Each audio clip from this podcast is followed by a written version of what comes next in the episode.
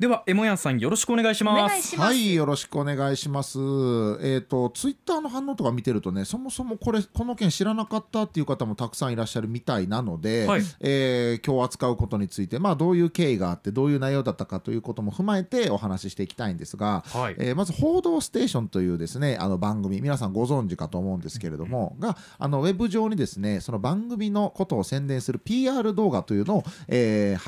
配信したんですね、はい、でその動画がさまざまな批判を呼んでいるという、経緯がありまして、じゃあまずその動画の内容がどういった内容だったのかっていうのを、ご紹介したいんですが、まずこれは報道ステーションの番組ですっていうテロップが出ました、出てですねその後、若い女性が登場して、ただいま、なんかリモートに慣れちゃってたから久々に会社に行ったらちょっと変な感じしちゃった、会社の先輩産休明けて赤ちゃん連れてきたんだけどもうすっごい可愛くって、どっかの政治家がジェンダー平等とかって今スローガン的に掲げてる時点で何それ時代遅れって感じ、化粧水買っちゃったのもうすっごいいいやつにしてもちょっと消費税高くなったよね、でも国の借金って減ってないよね、あ9時54分ちょっとニュース見ていいっていうセリフの後にですねこいつ報道ステーション見てるなというテロップが出るという、そういう内容だったんですね、はい、で一個聞いた感じこれどこが問題なのと思った方もね結構たくさんいらっしゃると思うんですね。でどういった点が指摘されてるかというところなんですが、まず一番ですねやっぱり指摘が多かったのですね、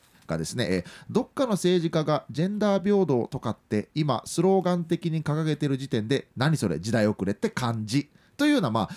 セリフの部分ですね、うん、まるでこれって今も私の現場では育休の制度もしっかり完備されて、現場レベルではジェンダー平等がなされているのに今更ジ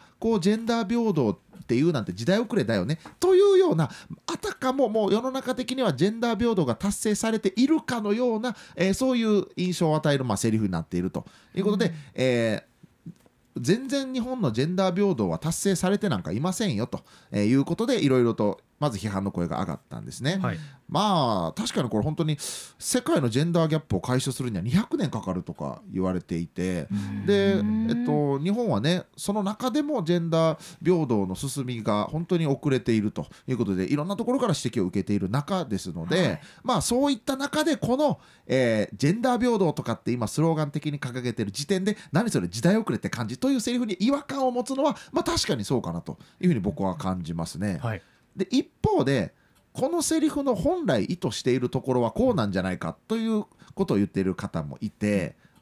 実際今日本ではジェンダー平等というスローガンを掲げる政治家、政権与党いますよね、うんけれどもその政治家がスローガンを掲げているが実態は伴っているのかと言われると、ハテナな部分があるわけですね、はい、選択的夫婦別姓は進みませんし、また自民党は2020年までに女性の、指導的地位に占める割合、管理職、はい女性の管理職が3割になるようにしましょうって言ってるけどそれ全く達成できず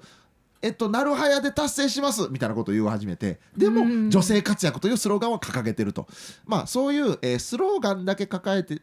げて実態を伴っていないということへの、皮肉なのではないかと、いうふうに捉える人もいると、はい、でもね僕はね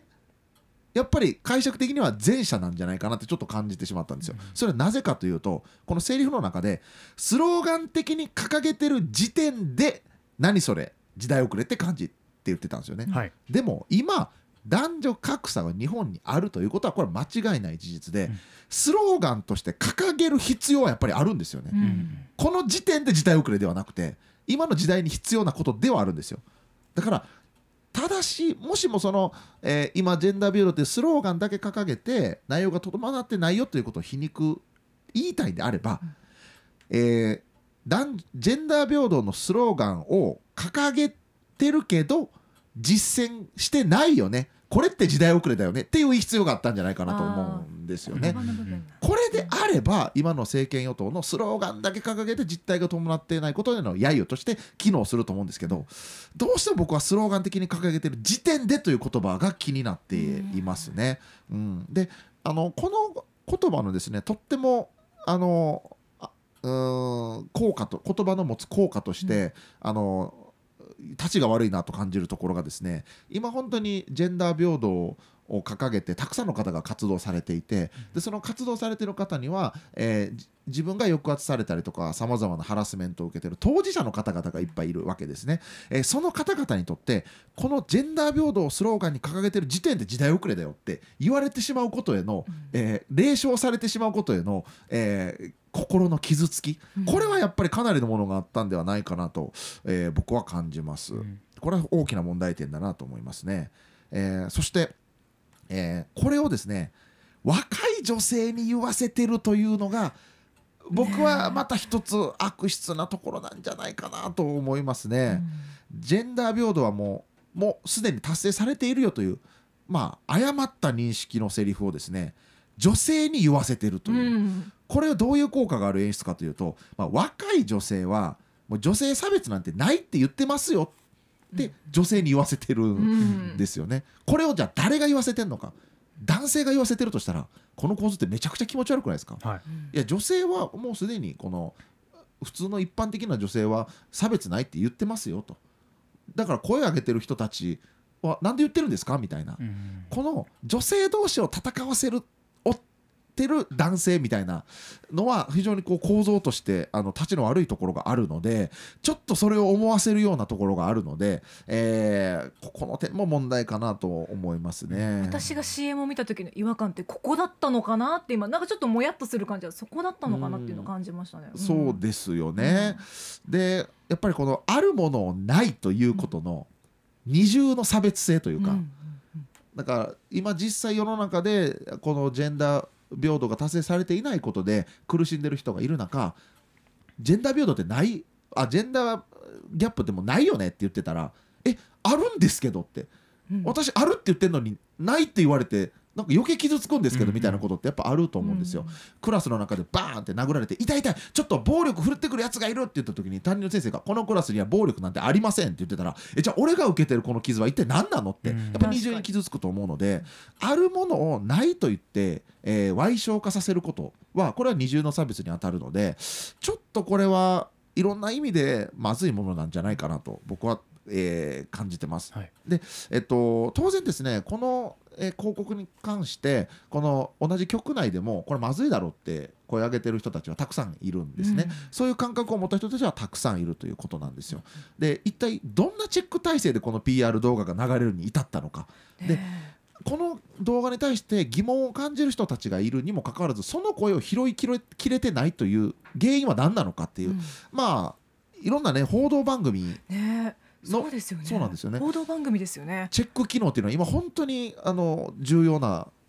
要素じゃないかなと感じるんですよ、今日最後になるグッドラックという番組でもですね、ジェンダー問題について扱っていたんですね。で男らしさ女らしさというのを、子育ての段階で解放しようよっていう本を紹介してたんですけど、その本を紹介したコメンテーターのコメントがいやいやこの本は言い過ぎだよとか考え過ぎだよとか男らしい女らしいって言って育てることの何が悪いんだみたいな、紹介した本を否定して世の中にあるジェンダーバイアスを強める方向にやっちゃったという、これは番組内でのガバナンスどうなってんねんという、だから報道番組情報番組のチェック体制これというのは非常にこれから重要になってくるんじゃないかなと思います、で企業とかねいろんな企業が CM 出したり商品出したり、これに関して人権感覚が問題あるぞという指摘が実はこれまでたくさんあるんですけど、報道番組までそれになるとちょっとやばいぞと、いうことで改めて我々もこういう、情報番組で、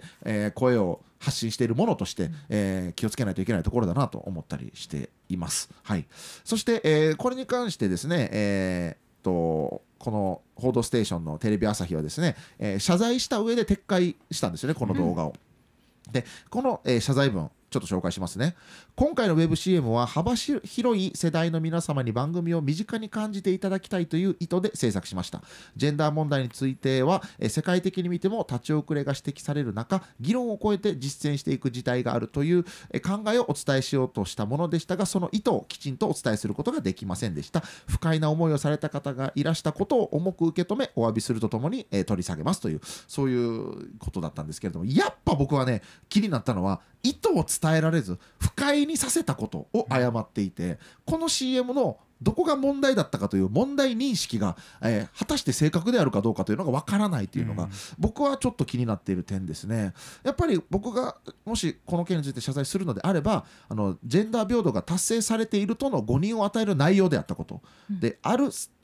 今ある差別をないとする二重の差別構造を生んでしまったことで、ジェンダー平等に声を上げている人を冷笑する内容であったこと、これは明示的に謝罪する必要があったんじゃないかなと僕は思ってます、はい、で本当にこの誤解を招いてしまった、意図を伝えられなかった、不快な気持ちをさせてごめんなさいというのは、自分の行った問題、自分の中にある問題よりもそれを受け取った相手側の問題にすり替えてしまう効果があるので、はい、この謝罪というのは非常に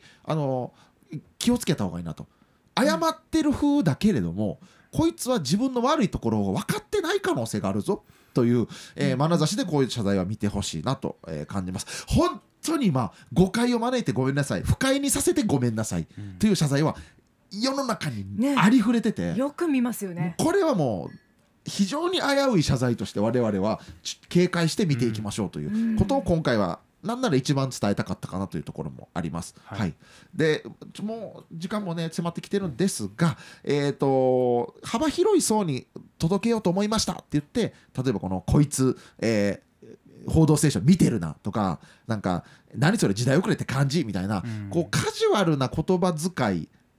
で若い層を取り込もうというのは、ちょっと若い層をなめてへんかと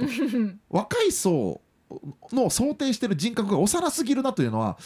そんななめた態度で若者に情報届けたって届かんよっていうのはちょっと感じたりしました、はい、で、ツイッターではとんこつしゅうさん、よくあるさらに炎上する謝り方ですねというようなコメントもいただいてて、やっぱこういう認識広げていく必要はあるんじゃないかなと思います。はい、